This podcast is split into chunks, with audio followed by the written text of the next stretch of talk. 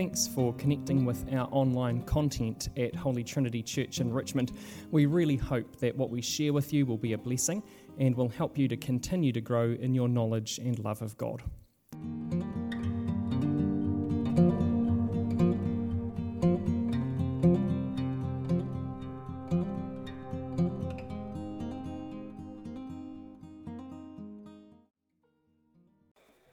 Let's pray before we begin. May the words of my mouth and the meditation of all our hearts be acceptable in your sight, O Lord, our rock and our Redeemer. Amen. As usual, there are printed copies of the sermon at the back of the church for those of you who are hard of hearing or for those for whom English is not your first language. So we come to the third of our studies in the first letter of Peter. Two weeks ago, Zane introduced the letter, and last week, Jean spoke on verses 3 to 12 of chapter 1, majoring on the people of hope, the sure and certain hope of our Christian faith. Today, we're looking at the next section, verses 13 to 21, which we've entitled A Holy People. We're going to look at getting our thinking straight on what holiness is, and then see the four reasons why Peter tells us to be holy, finishing with some suggestions about how it works in practice. It's important to realize that Peter starts this section with the word therefore. He has so far in the letter spoken about the salvation, past, present, and future, that has come to us through Jesus. Now, how's that salvation to be worked out in our daily lives? He first of all speaks of the importance of thinking correctly. The authorized version has that wonderful phrase, gird up the loins of your mind, which actually is a literal translation of the Greek. In Middle Eastern culture of the time, their long robes had to be tucked up and secured in their belts for active work. The phrase actually is very reminiscent of Exodus 12:11, where the children of Israel were to eat the first Passover with your loins girded, because they had to be ready to leave Egypt. In fact, this whole passage has shadows of the first Passover. Translators have therefore thought of other ways of conveying the meaning of these words. The NIV says, with minds that are alert. The ESV says, preparing your minds for action. We might say, get your thinking straight. I think, therefore I am, is the famous quote by Rene Descartes, the 17th century philosopher. I propose for this passage we could rephrase that into I think, therefore I act, or I think, therefore I speak. Because what goes on in our minds is critical to everything else in our lives. A battle goes on in our minds. In our day in particular, we're assaulted by all manner of ideas and images on the television, the internet, movies, and printed form. It all assaults our eyes, our ears, and our minds. Remember, as Jim Packer wisely notes, Satan, the father of lies and a past master at deluding, labors constantly to mislead and muddle God's people. Great phrase that. Satan is trying to muddle our thinking. So Peter's already outlined the nature of salvation in the previous verses. Now, therefore, he says, be clear in your minds what this salvation looks like in your everyday lives before our hope is fully revealed at the coming of our Lord Jesus Christ. In particular, God commands us as his new covenant people to be holy. Daryl Charles sums up the opening verses in this way the Christian lifestyle, according to Peter, takes on a conspicuous shape. It will be mentally prepared, self controlled, anchored in divine grace, obedient, and not conforming to the desires associated with the former life, and most important, exhibiting of the divine character of holiness. In a word, it will be countercultural. Now, the word holy is not a word we hear much these days in everyday conversation. You don't sort of hear it said as you speak to the checkout lady. Or we don't even hear the word sanctification, which is the process of becoming holy.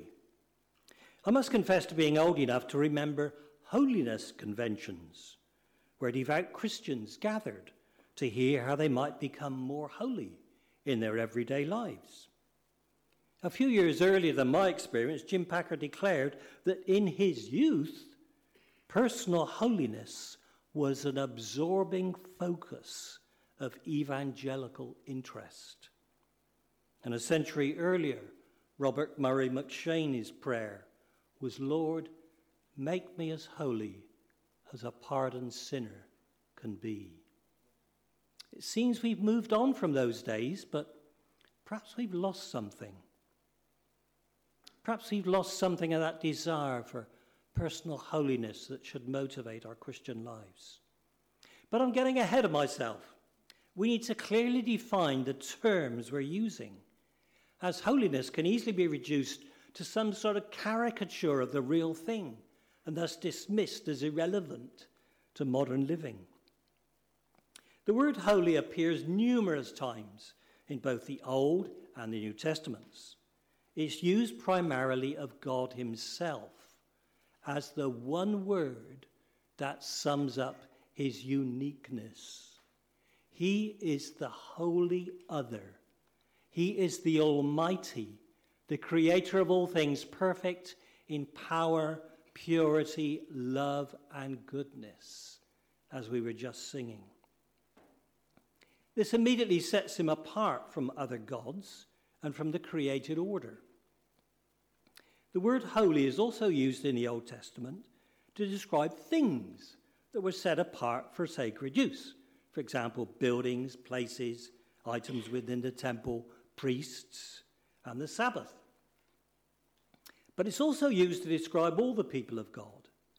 They are to be set apart for the worship and service of the one true God, demonstrating the moral character of God to the surrounding peoples. Here in verse 16, Peter quotes the Old Testament for New Testament people. You shall therefore be holy, for I am holy. the command is actually found four times in Leviticus, chapter 11, twice, 19, and verse and, and chapter 20, as if to emphasize the importance of it. So, under the new covenant, we learn that God's purposes for his people is the same as the old covenant. He wants them to be distinguished by the fact that they are holy. They are to carry his likeness in their everyday lives. So it's not surprising that the common word used to describe the people of God in the New Testament is saints, the holy ones. Now, our problem is that we don't know what holiness looks like. Or it seems to be so out of reach that we struggle with the idea of holiness. We certainly don't want to be accused of being holier than thou. We struggle until we realize that Jesus is called the Holy One. Peter declared to Jesus, Lord, to whom shall we go? You have the words of eternal life, and we have believed and have come to know that you are the Holy One of God. And again in Acts 3, at Solomon's portico, Peter says to the crowd, But you denied the holy and righteous one. The apostles saw Jesus as the fulfillment of the Holy One described in Psalm 16, who would not see corruption. And in the letter to the church at Philadelphia, Jesus is described as the Holy One. So, in essence, being made holy is another way of saying becoming like Jesus. Now, what set Jesus apart in the New Testament was he didn't fit the model of holiness that the Jewish people had built up. They criticized him. He ate with sinners and tax collectors. To them, being holy was being separated from sinners. Jesus was separated from sinners because he was holy. But being with sinners didn't stop him being holy. The followers of Jesus are indwelt by the Spirit of Jesus, the Holy Spirit. And growth in holiness is becoming more of who we are in Christ.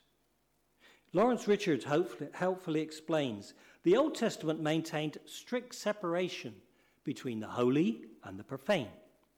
In the New Testament, holiness is true goodness woven through the lifestyle of the believer and expressed in every daily activity and in every relationship. True goodness woven through the lifestyle of the believer. This helpfully picks up Peter's all encompassing phrase be holy in all your conduct or in all you do, verse 15. But verses 14 to 15 contain God's command to be holy. It's a command. It's not an optional extra for serious Christians. It's a command for all of us as God's people. It's the message of the whole of the New Testament to the people of God. In Ephesians 1, Paul says, God chose us in him before the foundation of the world that we should be holy and blameless before him. And then in Ephesians chapter 4, we're told to put on the new self, created after the likeness of God in true righteousness and holiness. The writer to the Hebrews says, Strive for peace with everyone and for the holiness without which no one will see the Lord. Peter, in his second letter, continues the theme What sort of people ought you to be in lives of holiness and godliness, waiting for and hastening the coming of the day of God? So, all God's people are commanded to be holy. And Peter, in this passage, gives us three other reasons why we should be holy. We should be obedient children of our Heavenly Father because of the fear of the Lord and because of the cost of our redemption. Firstly, we're to be obedient children. The picture is of children who obey and trust their parents and genuinely look up to them as examples to follow. So the message is trust your Heavenly Father that He's the best in view for you. He is utterly trustworthy. You see, holiness, surprisingly, is actually all about becoming more human, but importantly, human as God originally intended us to be. Holiness gets a bad press because Satan wants to encourage the opposite behavior within our lives. James Philip helpfully wrote The greatest saints of God have been characterized not by halos and an atmosphere of distant unapproachability, but by their humanity. They have been intensely human and lovable people with a twinkle in their eyes. Jesus was the greatest human being there was. And Christians are meant to be as human as Jesus. Secondly, because of the fear of the Lord. And this has troubles. We, we get a bit worried about this. Edmund Clowney writes Peter, therefore, does not call us to soul destroying dread. The judge is our Father, who's begotten us to be his children and given us a sure hope as heirs of his blessing. Yet Peter does call us to reverent fear. Our Father is the living God, He is holy. We're called to reverent submission to God. We should never take liberties with God or presume upon His fatherly goodness for he is the judge of all men. F.W. Faber, in his hymn, My God, how wonderful thou art, has this verse Oh, how I fear thee, living God, with deepest, tenderest fears, and worship thee with trembling hope and penitential tears. The deepest, tenderest fears captures the Christian fear of God very well. Thirdly, because of the cost of our redemption. Verse 18. In the world of the New Testament, slaves could be redeemed with money. They could be set free if they saved up the money or if someone else provided it. The law of Moses spoke of redemption money being paid to release slaves. But Peter could well be thinking of the first Passover when the children of Israel were slaves in Egypt and were redeemed by the blood of a lamb. The lamb was selected on the tenth day and kept until the fourteenth day to make sure it had no defects before it was killed and the blood painted on the doorposts and the lintels of the house.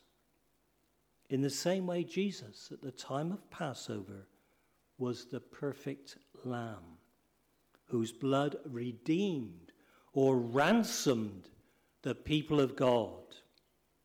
Jesus' last cry from the cross was one word in Greek, which we have translated, It is finished.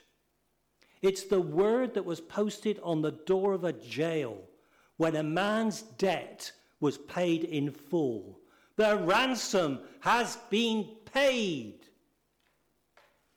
So Jesus has redeemed us from the slavery of sin and from the futility of our previous lives so that we can now walk in newness of life.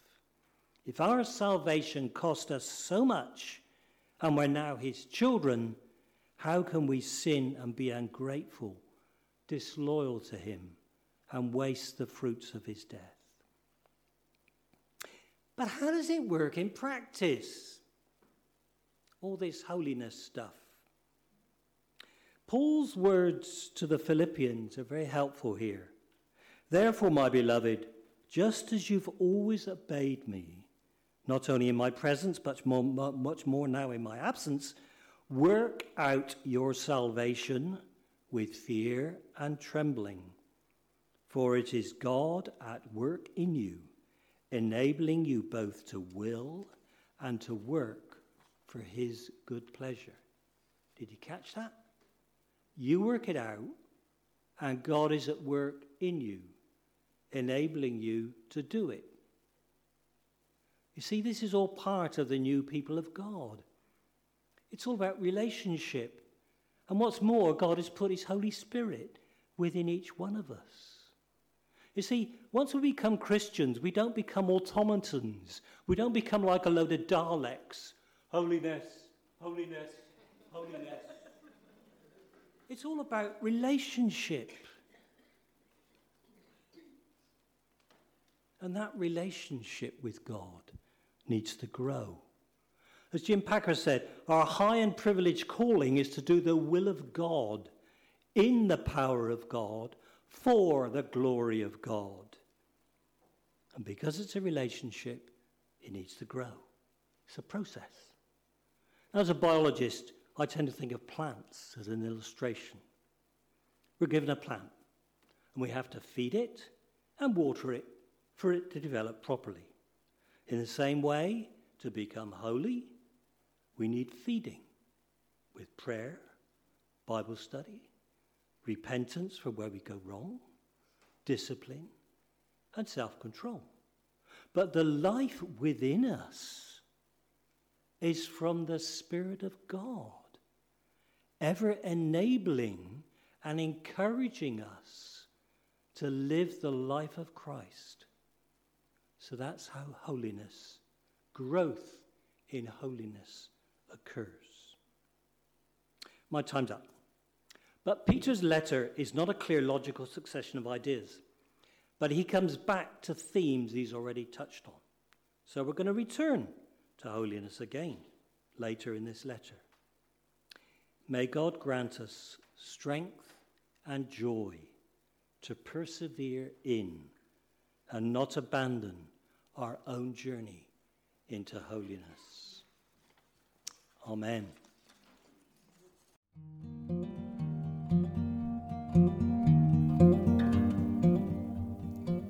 If you'd like to connect with more of our online content at Holy Trinity in Richmond, you can do that by going to our YouTube page simply by searching for Richmond Anglican Aotearoa. You can also touch base with us online at our website or on Facebook by searching with those same words. Friends, we're so thankful that you've joined us online and that you're enjoying our content. We really do hope and pray that God is blessing you through it. If you've got any feedback, you can touch base with me, Zane at richmondparish.nz. Thanks so much for listening.